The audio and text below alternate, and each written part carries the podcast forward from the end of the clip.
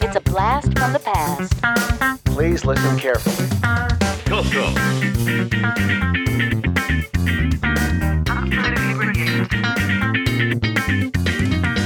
Welcome to the Coco Crew Podcast. A delicious adventure into the world of retro computing news and information.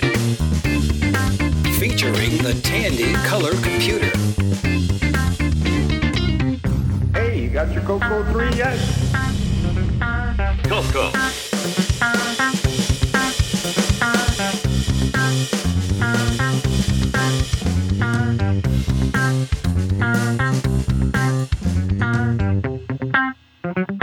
Okay, welcome to the Coco Crew podcast, uh, episode 98.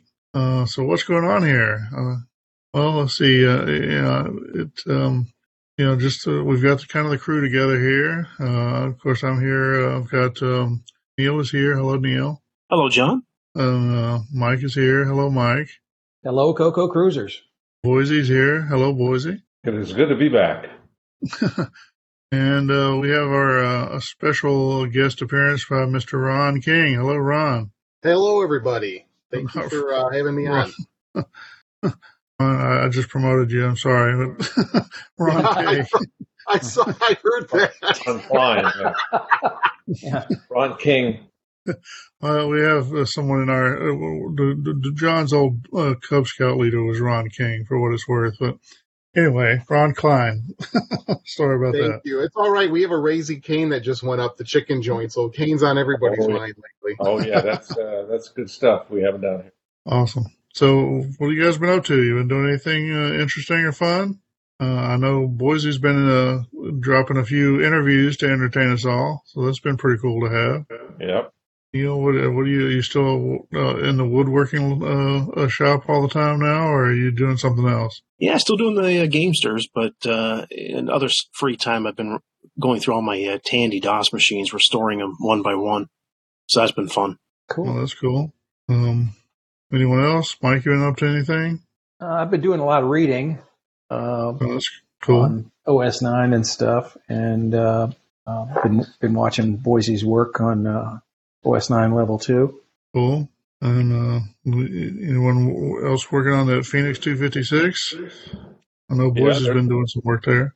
Yep. There are some other people. If we uh, we get into what was been filling our Coco time, I'll get into it. If we talk about it in the host discussion, I'll give more details. But yeah. Cool, cool. Um, I have, um, well, just been doing work, uh, not, not much in the uh, hobby stuff lately. Um, you know, thinking about, uh, what to do with my pile of stuff, but still sort of the same pile. You know, I'm still randomly pursuing a few artifacts here and there on eBay when I get a chance. So, um, anyway, so I'm sure anybody listening is uh, probably got the question, are we back? Uh, no, we're not back. Uh, we're calling it episode 98 uh, because it hasn't been that long, and we hope to make a full episode out of this. But uh, this, we're, this is, we're not starting back up for any kind of monthly or, even semi-annual commitments. Um, we just, um, you know, we, we do keep in touch and chat, and we see uh, current events in the community, which uh, we do hope to talk a little bit about uh, uh, some of those. And uh, we thought it might be worth uh, recording it and just getting back together and uh, you know talking to everyone or talking to, to at least to each other. so let's see, Dan, it's uh, that we're a week before Christmas now. Um, I reckon that makes Tandy Assembly about nine months away. We kind of touched on the projects or, or what, what all we're working on. Uh, I think we've already gone over that. How about anything on eBay? I did uh, bid on uh, one of those uh, the Bjork uh, Snake Pit uh, copies from eBay uh, out of his uh, little haul that his, his piecemeal made it up to to, to eBay. I haven't got it yet. Hopefully that'll be here in another week or so. A little a little overpriced perhaps, but uh, I was unfamiliar with the game and thought it might be nice to have. Anyone else buy anything cool? I, I, I haven't bought anything cool, but I have been noticing, as I'm sure we all have, that Coco 3 prices are continuing to go up. Yeah, I have been seeing the price speculation there going pretty high. I don't know if anybody's actually buying them, but uh, you know, I guess we'll see. Then you know, they're not making any more of those. All right. Well, uh, let's see. Uh, this point is where I, I say uh, that's uh, good enough to get us started. And so we'll take a, a little break and um, we'll be back with a few announcements. It's a Radio Shack Merry Christmas. Oh, I remember that Christmas. Dad gave me my first shortwave radio from Radio Shack. What memories. This Christmas, we got our son's Color Computer 3 from Radio Shack. It hooks right up to our TV and was on sale for less than $130. The Color Computer 3 makes learning fun. Jimmy even lets me use it for word process when he isn't playing computer games. Lucky I still got my shortwave. Save $70 on the sale-priced Color Computer 3, only at Radio Shack. All right, welcome back, Coco Cruisers. Now it's time for a few announcements. Of course, uh, you are listening to the Coco Crew podcast. Um, we are um, still available on uh, Twitter. I guess I should say X now. Uh, X as at Coco Crew Podcast. That's at sign C O C O C R A W P O D C A S T. And so, um, what what is the what does the X say now for uh, tweeting instead of instead of tweets? Um, surely they've got something. Um, anyway, if you want to express uh, yourself to us, uh, we may express ourselves back to you. Uh, uh, well, whatever. Let's see. We of course also are available. Um, uh, we're available on Facebook uh, with a group called uh, the Coco Crew Podcast. Um, the group is still there, still active, still interact some there. We've been posting uh, the links to um, Boisy's interview releases and uh, still interacting some with uh, you know our faithful listeners. so you can still come and join the party and you know be part of the crew. So please come and you know we'll be happy to have you. Let's see. Um, we of course are available. We're a podcast. We're available through Apple Podcasts and on Google Play for uh, normal podcast downloading. And uh, of course, we also have the RSS feed at see, and if you want to stream us, we're able to be streamed through Spotify, through Stitcher, and through TuneIn. And uh, so, one more try at the old joke. Uh, TuneIn, of course, is the service used by Alexa. Uh, so, um, Alexa, play Coco Crew podcast, and uh, you know that, that should find us. So, ha ha ha. Hopefully, that just turned on somebody's Alexa. Um, of course, I've, uh, I intend to do this podcast, this episode as well, but we've been converting all the episodes to uh, to a, a video version and post them as a playlist on YouTube. So, if you prefer to uh, consume uh, podcast, uh, you know it's audio, but uh, as a video on YouTube, uh, we do put up a, a, little display with a few changing graphics and uh, you know waveform of our voices.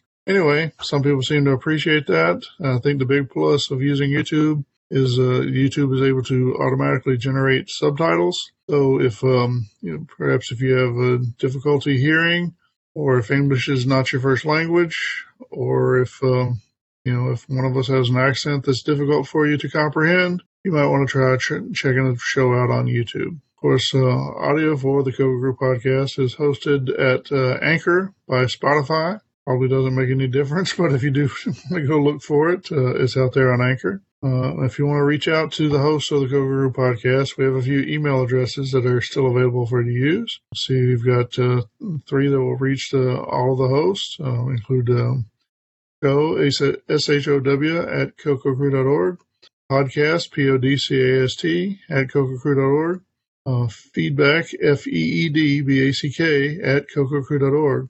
Uh, see, I've got individual uh, emails that'll reach us individually, where I'm available as uh, John, J O H N, at cococrew.org. Neil is available as Neil, N E I L, at cococrew.org. Uh, Mike is available as Mike, M I K E, at cococrew.org.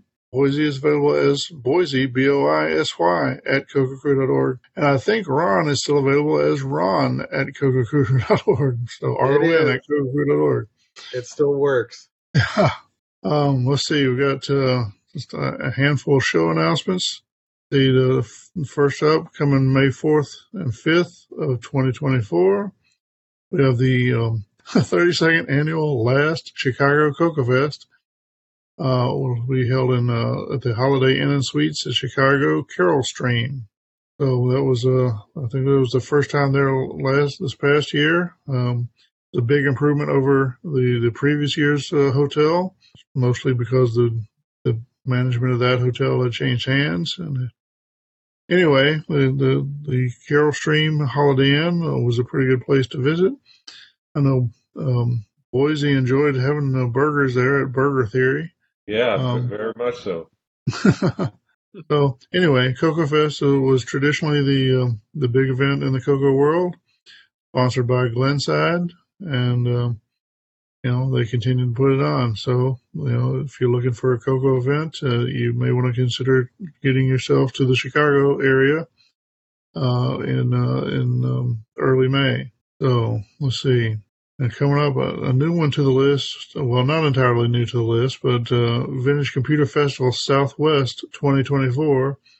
We held uh, June 14th through the 16th of 2024. Going to be at the Davidson Gundy Alumni Alumni Center at the University of Texas at Dallas. So right there in that uh, the traditional home of Tandy, Dallas Fort Worth area. Um, VCF is of course a, a general retro computing event. Uh, reason I've uh, mentioned it uh, this time is because uh, I want to plug that uh, we have a group of uh, Tandy interested folks that uh, have um, decided to. Uh, I'm not sure what you call it, but they're going to have a sort of a, a, a sub event or a, you know a gathering there for Tandy folks uh, and under the banner of Tandy Assembly not uh, not directly running it, but uh, we did consult with them, and uh, we are aware of it, and uh, they have our blessing. So, uh, you know, if you're uh, in in or near the Dallas Fort Worth area and around the middle of June, check out VCF Southwest, and that'll be again at the University of Texas at Dallas. All right, and of course, um, coming up um, the September 27th through the 29th um, of 2024, Tandy Assembly 2024. Um, this is uh, what we consider the big event in the Coco world these days, and certainly the big event for the Tandy world these days. Uh, we get a mix of uh, Coco and um, Z80 uh, Tandy stuff, and even some uh, other things like pocket computers and you know whatever else. It's a good group of people that show up, and, and it's a good mix of people, and uh, it's just a good good uh, thing to attend there in Springfield, uh, Ohio. A pretty cool little town. Uh, I know uh, Boisy likes the coffee shop across the street, and so I hope everyone will try to make way to Springfield in in late September and come and join us at Tandy Assembly. All right, that is the end of our announcements. So we'll take another little break and then we'll be back with uh, some feedback. I think there must be something wrong with me, Linus. I have a Coco 3, but I'm not happy. I don't feel the way I'm supposed to feel. I just don't understand computers, I guess. I like playing games and word processing and programming and all that, but I'm still not happy. I always end up feeling depressed. Charlie Brown, you're the only person I know who can take a wonderful thing like a color computer and turn it into a problem. Maybe Lucy's right. Of all the Charlie Browns in the world, you're the Charlie Browniest. Okay, Coco Cruisers, now it's time for a little feedback.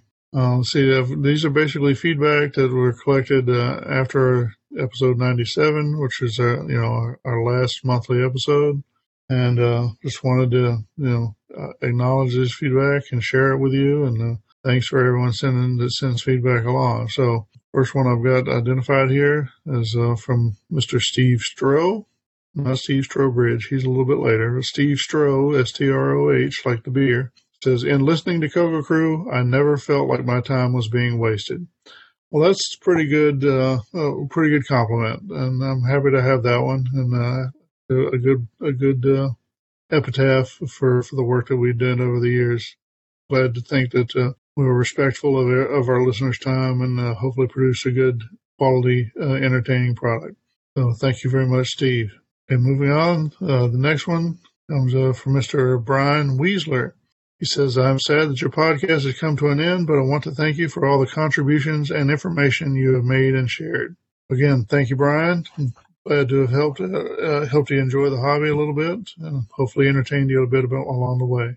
Okay, we've got uh, this one is from um, maybe a surprising source, but uh, Steve Strobridge. He says, I respect and admire what you guys did for us. I'd love to celebrate that in any future capacity that may seem appropriate. Thank you very much, Steve. I know uh, we uh, did not always see it eye to eye, but uh, we tried to persevere and produce a good product, and I hope you enjoyed what we've uh, made available. So thank you for saying so.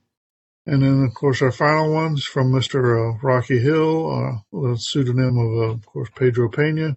He says, uh, Thank you for giving us such a good show. Glad you enjoyed it, Pedro. Thanks for saying so. All right, well, that's the end of our uh, feedback section. So um, let's take another break here and uh, then be back with uh, one or more discussion topics. P Clear Records is proud to bring you newly discovered Coco Christmas hits from the Damp Basement archives. Here is just a sample. I'm dreaming of a white cocoa. So happy to be on my Coco 3. Typing in a basic program. Buy yourself a multi-pack this Christmas. All I want for Christmas is a Coco 3. A Coco 3.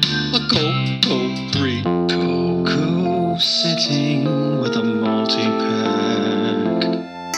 These songs and two more were discovered on molded cassettes. Originally recorded on a CCR 81 cassette recorder, these songs have been copied directly to a CCR 83 and are now available to the public on cassette for just $8.99. That's right, just $8.99. Order now to make your Coco Christmas complete. To get your cassette of Coco Christmas, send $8.99 by check or money order to P Clear Records, Coco Christmas offer 3Z9, Elm Tree, Ontario, Canada. All right, Coco Cruisers, welcome back. Um, now it's time for the host to uh, get in and uh, hustle it up, uh, have a little uh, say about this and that. This is usually where we end up, uh, maybe uh, occasionally saying a little too much, or maybe slightly the wrong thing, or expressing our opinions, and um, hopefully not to be misinterpreted. We'll ask you to be generous in your in uh, your reception of what we say, and uh, assume that we're saying things uh, with good intent.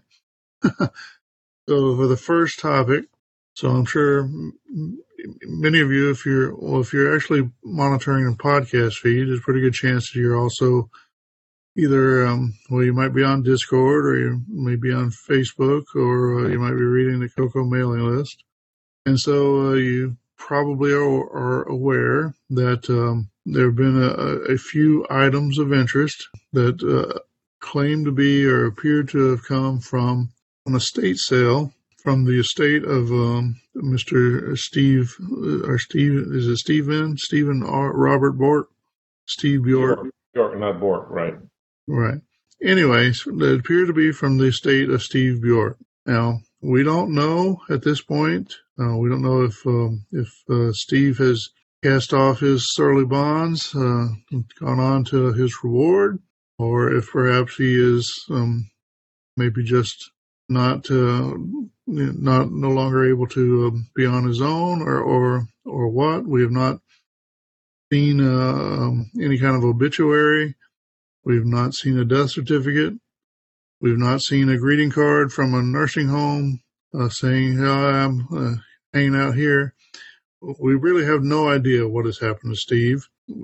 So, uh, more than once, I heard Steve um, relay a story that uh, all his Coco stuff had um, disappeared from a storage unit uh, after a robbery of some sort. That and if that's the source of this stuff, it'd be interesting to know. We don't really have any way of knowing that either. If that's not the source of the stuff, uh, then you know maybe that story wasn't completely accurate because uh, there's a fair amount of things that um, again, well, none of us have actually touched anything, so we don't really know. Um, but there are definitely um, diskettes, master diskettes, diskettes that appear to be backups of some sort. Some uh, claiming to um, perhaps have source code on them. There appear to be the diskettes that, he, that were used to demonstrate the uh, the working status of uh, of uh, the Last Ninja at a Coco Fest a few years ago. And one of the uh, auctions uh, appeared to have printed source code uh, not exactly sure to what. And there were also a, a number of um, you know game packages that you know might otherwise have been commercial commercially available um, for sale in the back of Rainbow magazine or something. Anyway, we don't know where they came from. I mean, some of them pretty clearly have Bjork's name on them. There's been a lot of debate in the community. Nobody's quite sure what's happened to Steve. A lot of people have tried to find out, including, uh, sounds like some people have tried to contact Steve's wife. Certainly people have looked for obituaries. Anyway, uh, so, like I said, all we really know is that somebody has these items and has made them available, or made some of them in, in a few collections, uh, sub collections, uh, in, in the three or four um, auctions on eBay. And of course, that's just uh, been a mixed reaction. Some people are happy that the stuff has not been thrown away. Some have tried to rally Glenside to participate in the auctions to purchase the items, presumably for some kind of historical preservation. I don't know what the status of that is or will be. Of course, we have the, the usual amount of grumbling about people trying to profiteer off of eBay or, or whatever some people are never quite satisfied when something goes for sale, uh, you know, unless it somehow gets given to them for free. um, sorry. Uh, hope that didn't hurt your ears. Anyway, uh, I think I've set the stage and rambled a little bit, but uh, I have uh, all my co-hosts here. I think perhaps uh, maybe Boisy or our Coco community historian may have some words of wisdom to express there, or at least some opinions. Uh, sure, I can go. Uh, I've been watching the news. Obviously, it's pretty heavy on the Coco, various Coco forums and Facebook groups and things like that. No matter what is going on with Steve, and certainly we hope for the best, I would convey to everyone that the lesson to take away from this is that we should all properly plan while we have our faculties and are in a situation of health to do so to donate or make some plans for all of our Coco stuff. I know that for me, I have source code all on GitHub. I don't really have any proprietary source code that I have not released. So that is done, but I do have hardware and Cocos and things like that. And I do have plans in place for getting those to in certain hands of certain organizations when my time comes. So and that's automatically going to be done for me in my case. So my wishes are known. They're and down in writing, put down in writing, and so forth. Uh, so yeah, I would encourage people with sizable collections and historical artifacts like source code do that. It's a very important thing to to do, and it's unfortunate that we're in the situation we're in with with Steve's uh, source code and other things. And it's also frustrating to see, frankly, the people on eBay trying to really, you know, make a lot of uh, money on this and everybody's free to do what they want, right? Free enterprise and all that. But it is unfortunate to see this, especially given the fact that my understanding was that Steve had made arrangements to get this to Glenside somehow, and that didn't happen. So anyway, th- those are my thoughts. I'll, I'll, let other people. I mean, you make a good point. I mean, you know, Steve was developing code at a time well before GitHub existed. My would go out on a limb and, and suggest that based on his other comments that I've heard that Steve would probably not be completely amenable to any kind of open source release of his code. But you know, if you are, um, uh, or if you otherwise have historical uh, stuff, I definitely would uh, recommend uh, using GitHub or a similar repository for your stuff, uh, even if it's SourceForge or something ancient like that. But I have um, some projects that I had previously had available on pu- um, public Git servers. I know Ron had taken down, had gotten the source for my CocoVid project from one of those, but I'm not sure it's still available anymore. I probably should transfer that over to GitHub or GitLab or somebody like that. But, uh, you know, like you say, if you care about the stuff, if you care about any sort of legacy, if you care about whether or not the Coco continues, or if you care about the people in the Coco community and want them to enjoy, continue to enjoy the hobby uh, to the best of their ability, you probably want to consider you know, making use of things available. And there are public uh, resources available for things like source code, things like hardware. I mean, obviously, uh, Uh, I've, I've seen Boisy's uh, garage. I know he has stuff uh, pretty neatly aligned on, on shelves and such. I do not, uh, but, but somebody will have to clean this room out, and hopefully my kids know not to throw the stuff away. Like I said, if you care, you need to make your needs known, uh, your wishes known, hopefully to somebody who will actually have the access to the things and care enough to do it. And I, I'm not trying to disparage anyone. I don't know. I have no idea what happened with Steve's things. Um, it doesn't appear that the plan that he stated to have his things go to Glenside uh, does not appear that that is what happens. So what happened, what did happen is probably a mystery that we may never really know the answer to. Anyway, uh, let's see who who else. Um, Mike, have you got uh, anything to add here? I would just reiterate that uh, we've actually had uh, host discussions about you know planning your estate for this this uh, type of thing, and, and you really should pay attention to it. I mean, it's un- unfortunate that it just uh, well, I shouldn't say unfortunate. Maybe that's what Steve decided to do to simplify things or, or whatever, and that's that's his right. Um, I, I, think I'll go out on a limb here and, and, just say that I found it kind of uh, some of the traffic and discussion of this I found a little bit, uh, for lack of a better word, distasteful.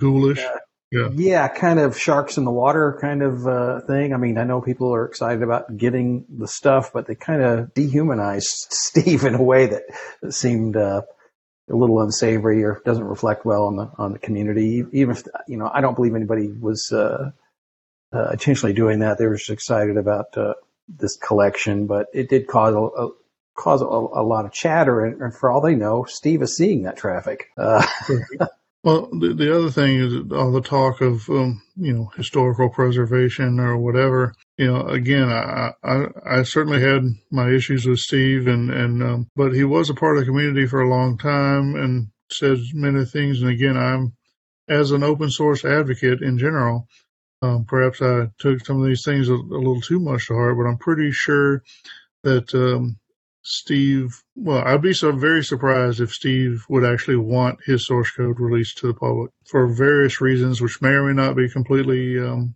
valid or, or accurate.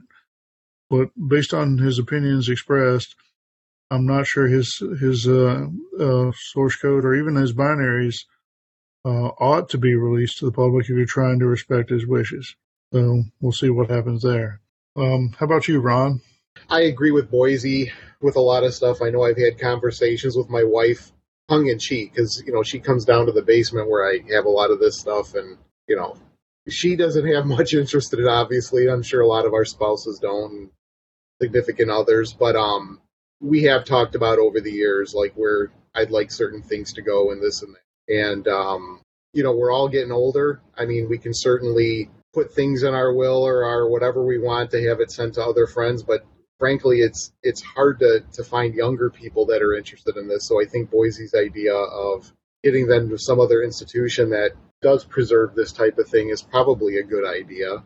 Um, as far as source code, I don't have a lot of stuff I've done development wise, um, writing for the Coco particular, but I do post my source code uh, for scripts and things like that that I've done for my various projects, and I'll continue to do that. But this whole thing playing out, yeah, it, I, I think it's very prudent that we start to look at things like that, um, getting our stuff archived and or making it available in a repository. So, um, you know, if there are younger generations that want to use this, then they can. They can see how things were done and, um, you know, maybe even get some enjoyment and some learning out of it.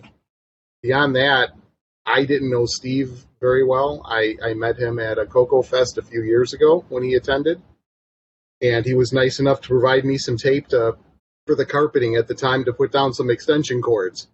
But uh, I I couldn't really get time with him to talk. He was he was kind of just busy chatting with other people, and you know I hope everything's well with him. And if if not, you know I I hope uh, I hope his family is is doing okay and this and that. So that's about it. And I'm sure all of us would agree that we have, um, you know, no real animus here. but um, we hope that uh, that Steve is healthy and, and well, and um, hopefully this is all just. Well, hopefully it's just a funny story in the end, but um, you know, it hasn't played out to the point where you can be sure of that. Neil, it seems like I've skipped you. Do you have anything to add here? First of all, I hope Steve is is all right with all this uh, going on, and I mean, this has really taught us a lesson here that you know really we should have our stuff in line. You know, especially if you have code and stuff you want to you know get out there when your time does come. But going back to what you were saying, John, I agree. Steve was a very private guy from what I know of him. And a part of me thinks that if he wanted this stuff to be released, the source code to be released, he would have done that a while ago. Wouldn't you think? It just seems strange to me. He knows how to do, you know, use GitHub and, and those sort of things, right? I agree. It's something he would have done already if he wanted to. Yeah. I was shocked to see those discs even surface. Yeah, well, like you said, I mean, yeah, I, I, I was at the uh, the Coco Fest where he displayed his work on the Last Ninja. Um, those diskettes, you know, look familiar to me based on the, the the two minutes of seeing them there or whatever, which was many years ago now. But it, it certainly looked like the same diskettes to me. I don't know where they've been. I don't know, you know, why he hasn't released things in the past. Uh, I'm sure, pretty sure he's been asked to release those things, and for whatever reason chose not to. Uh, I'm, I can't make his case for him. So uh, uh again, I have no idea, but I, I, would, you know, if you're looking to to honor his wishes, then releasing that stuff to the public may not be the right thing to do. From a purely historical standpoint, I mean, I, I feel like it is the right thing to do from that perspective uh, certainly, if with no wishes expressed, that's how I would lean. But uh, you know, again, if if you're trying to honor his wishes, I, I, I do I do kind of think that maybe that stuff uh, you know was not intended to be released. Anyway, well, now that we've solved that issue, any uh, any other word on that covered? No, uh, I think that's probably got it covered. Um, all right, well let's um, let's table that issue for a while, uh, unless something else comes up. Happy Cocoa Christmas, everyone.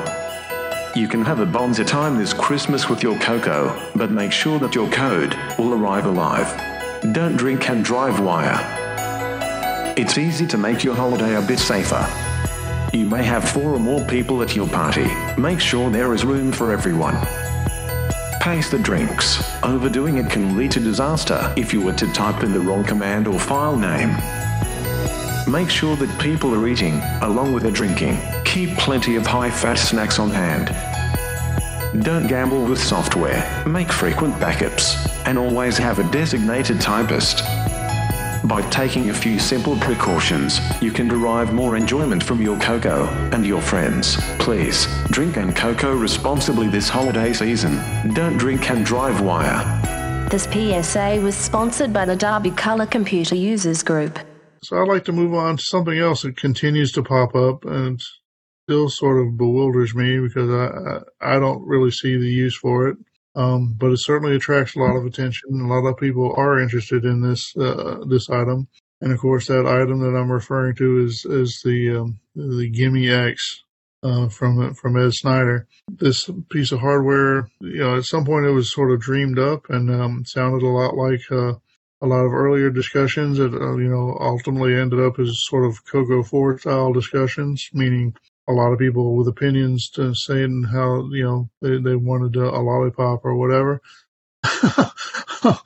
but uh, you know, at some point, um, the the there was enough work done with the, the Coco three related uh, emulations of Coco three FPGA packages and whatever that uh, FPGA implementation of the GIME became possible. It did some interesting work on uh, how to uh, adapt a FPGA um, back into the the GIME socket. But whatever he's got, it's uh, you know, like I said, he got it's a he got past prototype stage. Uh, I know he produced a few of those items. Uh, I know there's of three or four people at least who have them, but it's still not at a just go down and and plop down your money and get one stage, and may never be. And I kind of think that that's probably the most likely due to, you know, production complications, personal complications that we're aware of through Facebook, um, that where Ed's had some um, complications in his life that um, drew his attention elsewhere.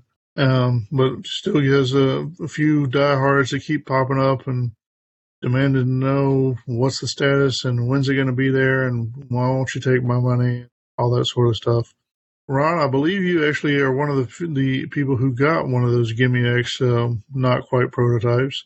Uh, does it work? Uh, have you been able to do anything useful with it? I do have one. I had at the time when Ed was talking about, you know, releasing a few, I had sent him an email and I and I'm sure a lot of people did. So I wasn't expecting actually to uh to get contacted back, but I did. And um I had a motherboard at the time that did not have a GIME chip. I'm I'm sure I'm probably not alone in that. So my big thing was can I get this Coco motherboard, Coco 3 motherboard working again? And the other thing, I like the idea that it, it, had some different video options. You know, it still had our RGB output. The composite was still there, but he provided um, VGA output similar to uh, using a connector similar to like the Coco VGA, which makes sense because he helped produce those as well. So I wound up getting one, and um, I didn't look at it for trying to take advantage of some of its other features because I think that was something else people might have been interested in some different video modes, different things like that. I was just interested in getting a GIME replacement with clean clean video output. So when I got it, I, I did run some tests through it. I ran a bunch of programs in it and I found some things and I would contact um, mostly Gary. I don't know the timing. I'm trying to think now if Ed was really available for some of these questions, but I would get a hold of Gary. They would help by doing firmware updates, but I haven't really seen much, you know, as time's kind of gone on, it seemed like it was very stagnant. I know Gary jumps into Discord once in a while and he'll talk about it, and it sounds like they may ramp up production on it again. Um, but I'm curious too for people that really do want one because there seems to be a lot of interest is it just because they're trying to replace uh, a GIME that they don't have? Or is it because we have a lot of software developers that want to take advantage of some of the, the new features of it? I i don't know. And then the other thing is i know there's been talk about what else could be done for a GIME replacement maybe different from what ed has just because certain parts are hard to get certain fpga devices are hard to get and um, and to even add more to that, if you think about it, um, you mentioned Rocky Hill earlier, Pedro. He has released and actually open sourced it uh, a Coco 3 motherboard, Coco 2 motherboard, which has a traditional GIME socket. But I mean, who's stopping somebody now from just grabbing that and coming up with a different socket type that can accept a different type of FPGA and then emulate the GIME from there? So I, I think if people are really worried about not having a way to use a Coco 3, I think there's other options that could be made available. And I'm not talking about just software emulation in MAME. I'm talking about, you know, an actual motherboard with something on there that can that can do what the GIME did, or at least most of it. Um, those are my thoughts. I mean, it, it, would be nice if there was something that was out, but I, you know, who knows um, if that's going to happen through through Ed and Gary through their partnership or if it's going to be through somebody else or not at all. I don't know. Uh, Gary is Gary Becker. oh, yeah. I'm sorry. Gary Becker. Yep. Well, well so uh, I wonder how many Coco 3 motherboards there are with bad uh, or blown GIMEs. Uh, one of those things that it's kind of like the um, the the joystick connectors that are so loose that you can't keep a joystick in them. I, have never seen that, but uh, I got the impression that there are a fair number of them out there that that somehow have that issue. Um, and so I, have also gotten the impression that there are people who have seen a lot of blown GIMEs. Uh, I have not. Um, Boisy, I, I, think I've heard you say something to the effect of that you don't find Coco threes uh, that you can't can't get running again, or haven't found, or something like that. No, I mean GIMEs aren't so rare that you know you can't find. You have to replace them. I mean, occasionally have a Coco three that'll break, and the GIME will be bad. But there's so many. There's still so many Coco threes out there. Uh, there, there are more Coco twos than Coco threes, no doubt. I mean, the eBay auctions sure. bear that out. But I don't. I think the GIME X is it's an interesting project. And look, Coco computing isn't that practical to begin with, so I'm not saying that you know it's But it, I think the GIME X is an interesting project from like what is possible, it's the art of the possible. I think from a pragmatic point of view, you know, the, the high resolution graphics modes, and we're, we're I'm encountering a little bit of this on the F256 as well, right? The the um, I think the GIME X has what 320 by 200 by 256 color, like full 256 color. Is that right, Ron? Do you know? Yeah, I have to look. Let me take a look. Right. I have uh, one of the documents. So, so that is like a full 64K image. That's 64K just for the image. So the practicality of dealing with that in a computer where the CPU memory size or the CPU address space is 64K is challenging. Whereas before, a 320 by 200 by 16 color screen, I think, was 32K. And you, you know, you, you could map all 32K in to your 64K address space and do stuff with it. My point is that the, the features of the GIME X in terms of the graphics capability add more challenge to dealing with larger screens. It takes twice as time to load, right? Because it's twice the number of pixels, twice the number of bytes.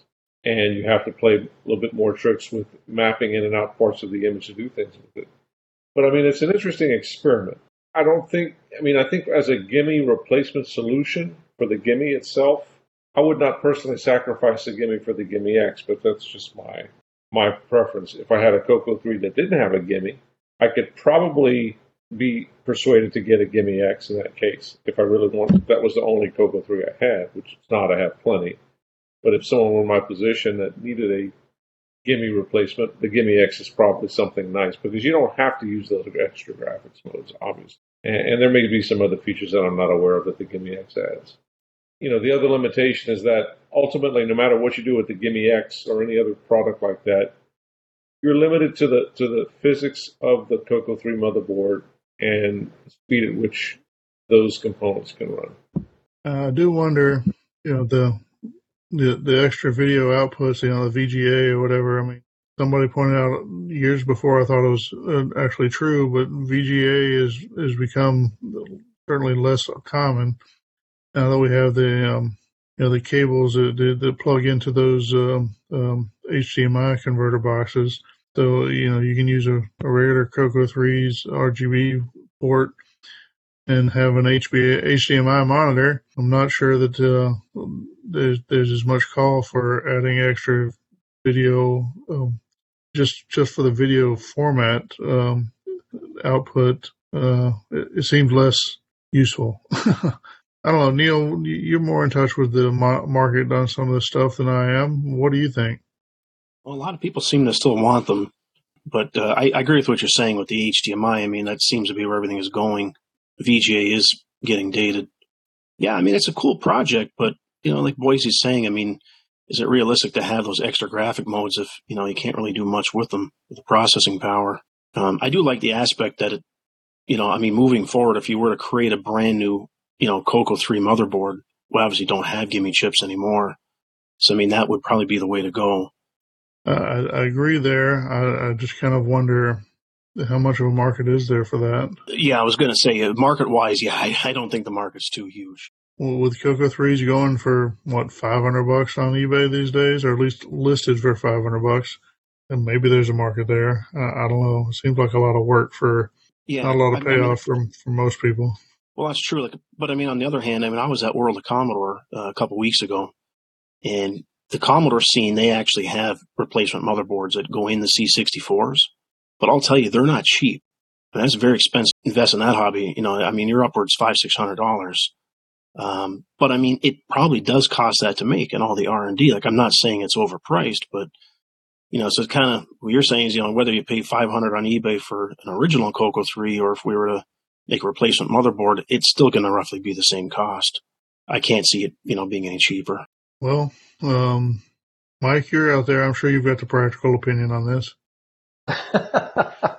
well, uh, yeah, the, the, I've never been, I've never been interested in the in the GIME X for myself. Uh, yeah, it's, it's, it's kind of a prototype item out there, and uh, obviously people are interested and want to get one and see what it's about. And you don't its its production is questionable but but what isn't these days? Um, you know, I just recently purchased a uh, a Foenix uh, F256 Junior, and uh, that's you know it supports a lot. it's faster. It's 6809. You know, uh, it's a real piece of hardware. And not to say that's better than that, but I'm guessing I'm, I'm saying if those are things you're really interested in, maybe you should look away from the the Coco, but you could still bring a lot of yeah. the the knowledge and um, you know OS and, and 6809 programming, of course, because you're, you're emulating a 6809, but it's about 10 times, 12 times faster than a Coco 3's, even with a 6309 in it. So there, there are other options out there, but obviously follow your bliss. If you're interested in the GIME X, then, you know, bust a move. you know, well, like I said, if you, if, if that's the direction your heart pines, uh, that's fine. Just be prepared to wait uh, as long as it takes. we don't know how long that'll be. Anyway, well, is that uh, does that beat this one to death, or it's time to move on to another topic? All right. Okay. Well, we'll table this for now. A Christmas gift from Radio Shack. Before Christmas, they claimed they were bored. But then I found Radio Shack's incredible selection of electronic games. He's rescuing the fair maiden with the Kingman game. She's exploring dangerous new worlds with Zackman. And with the Alien Chase game, he can do space battle with an opponent or by himself. there are more gifts if anyone's bored. I was! Fascinating electronic games from $7.95 to $59.95 only at Radio Shack. Merry Christmas, you filthy animal and a happy new year. Um, the next item on my list was um, basically uh, what what has been filling your Coco time. What have you been doing with the time that you would have previously uh, spent working on Cocos? I wish I could tell you that I've been up to tons of stuff, but uh, I haven't. Um, I have uh, items on my desk uh, from Coco related projects that were have sat there since before the pandemic. just to taunt me. I, occasionally think of things that I'd like to do and this or that, but mostly they kind of stop at the uh, rearrange stuff so I can actually have a place to work uh, stage. um, so, um, so right there, uh, that, that, and since the podcast has stopped, um, then, um, you know, this is pretty much the only thing Coco related uh, I've done in a while. I know Boisy has been working on uh, some stuff that's not quite Coco related, but uh, he's filled some of that Coco time with a different project. Um, I yeah. think maybe he'd like to evangelize a bit sure. there. Uh, Mike Mike alluded to it, the F two fifty six, the Foenix sixty eight oh nine computer, which relates a sixty five oh two computer that has a sixty eight oh nine motherboard on it. I have OS nine level one and level two ported and running to it very well. It has some great capabilities, very fast very performant, and it is what I would want a Coco today to be. So I, am not calling this a Coco 4, God knows. And it's not a Coco in the sense where you can put a Multi-Pak and other things like that on it. But it, it feels like to me what a TC9 would have been with modern hardware, right? I have mine sitting in a mini ATX ITX case, and it's uh, it's a great great thing. I've got uh, a number of people on board, Mike included, who have bought it with the with the knowledge that OS 9 is being worked on. Basic 09 is running great on it.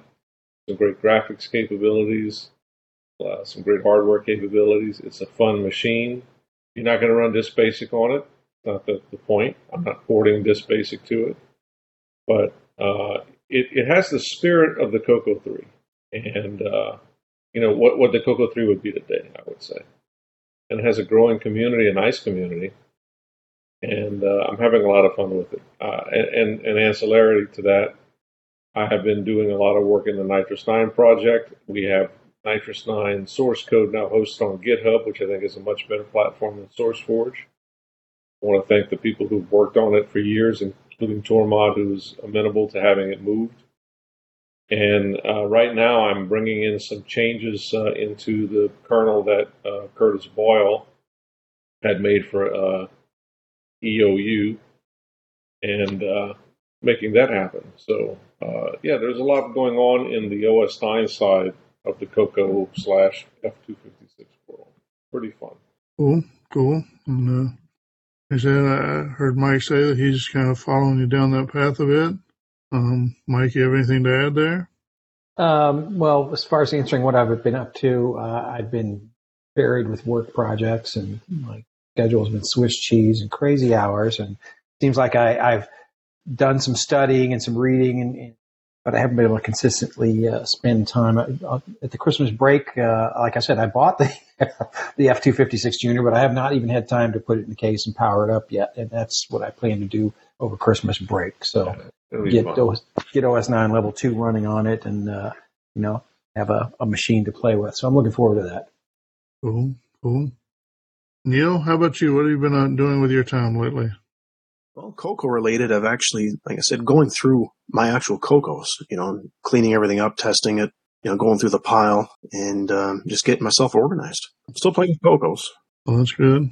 Good. And uh, I'm trying to do a, a, side project. I mean, it's something simple, but I got to place a, a, big order, unfortunately. I want to make Y cables for the Coco. It's something handy that people could use. Yeah, that's nice. Like for, the, yeah. For the side slot? That's right. Yeah. So you don't have to use an MPI. Just have two devices, right? Sure. Well, Ron, uh, don't, don't think you're getting out of this. Uh, what are you doing? What are you doing with your Coco um, time these days?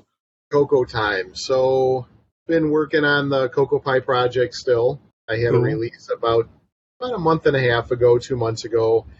About every two years, I I have to uh, kind of rebuild it with the latest version of the Raspberry Pi operating system. Certain things no longer want to compile. You know, there's a lot of development going on where certain things just don't compile right anymore, or certain things don't run because of old GLide versions and things like that. So MAME was a big one, of course. MAME is a uh, big part of that project from an emulation standpoint. It no longer wanted to compile on the older older OS, so I updated that to 64-bit and um, got all the development tools and things on it and released it. And now the Raspberry Pi 5s are coming out.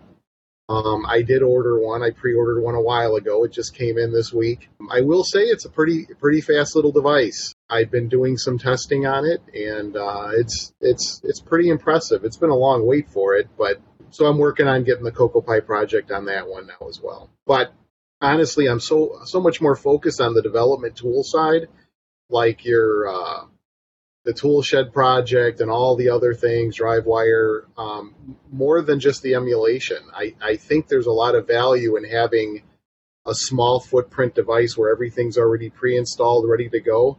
We just need more software developers to take advantage of, uh, you know, use it to actually write stuff for the Coco itself. But I certainly try to bundle a lot of things from the community into that project so it's ready to go. People don't have to install stuff and that's so it's not Coco exactly, but it's Coco related, we'll say. sure, no, sure. Absolutely. absolutely. I think that's still a big issue in the in the Coco world is uh, we we need more people developing software um, you'd think after all this years of talking about that kind of stuff and people getting involved, and a few people get involved and learn some assembly or this or that, but not that many actually seem to turn around to produce new software. Uh, a few people write new games, but uh, you know you don't see a, a lot of, of you don't even see a lot of new games. Honestly, most people are kind of like me, where they come and uh, to do one game maybe and and then spin on it for a while. But you know, the, the, there is one good place for people that are aspiring to learn more about uh, retro computing and Tandy and, and uh, color computer in, in particular at a, a, level that makes you more competent uh, to do development for the for the, the machines.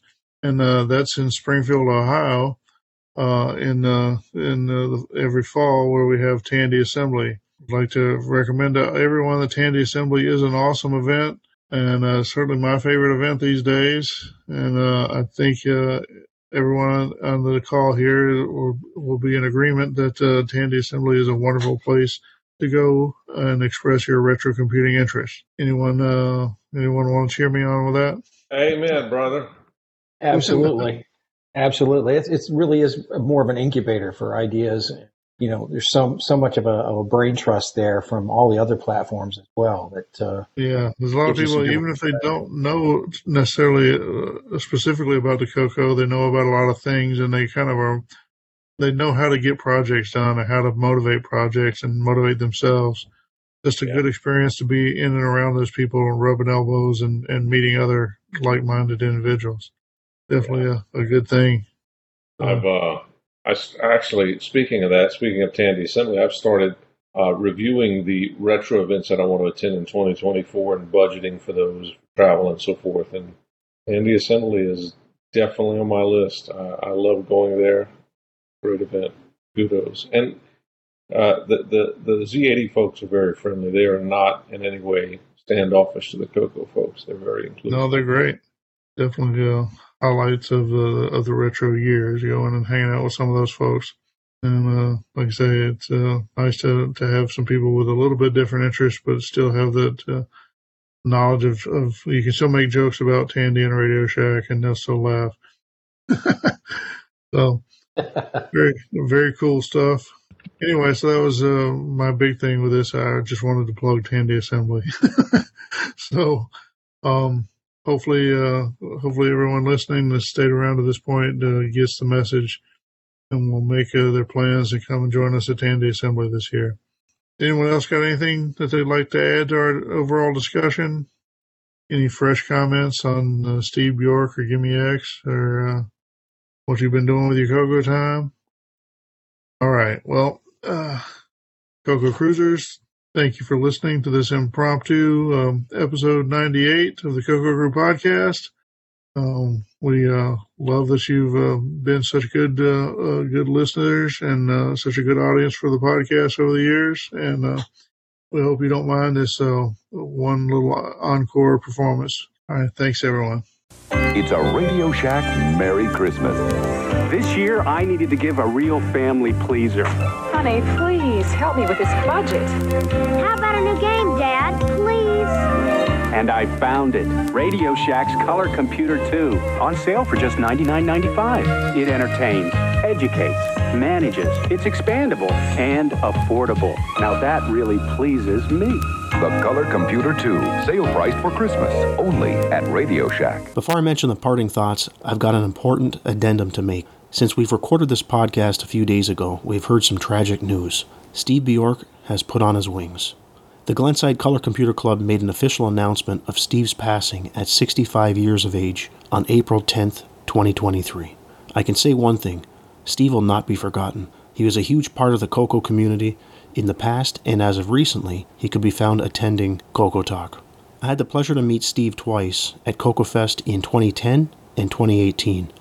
Steve created a plethora of video games for the Coco and a few for the Sega Genesis, Super Nintendo, and Game Boy video game consoles.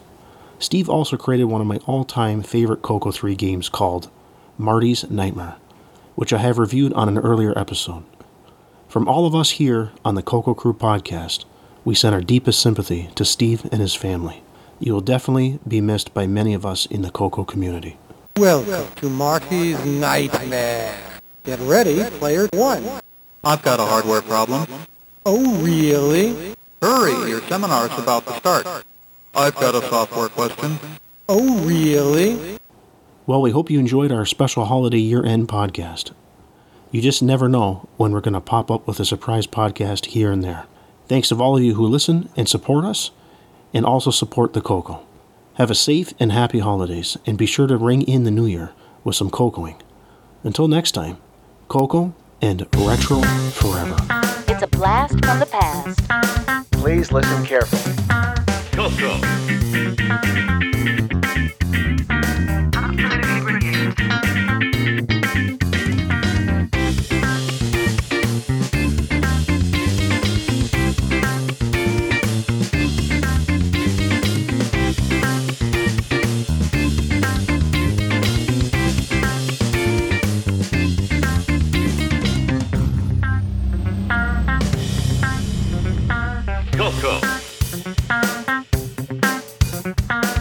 Coco.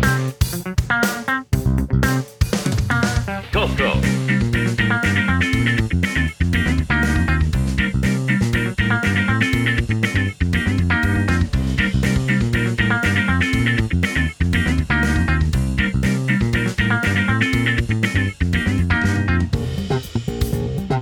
Dance like there's no tomorrow. What is this crazy rock and roll music anyway? Blast from the past. Dance, dance, dance.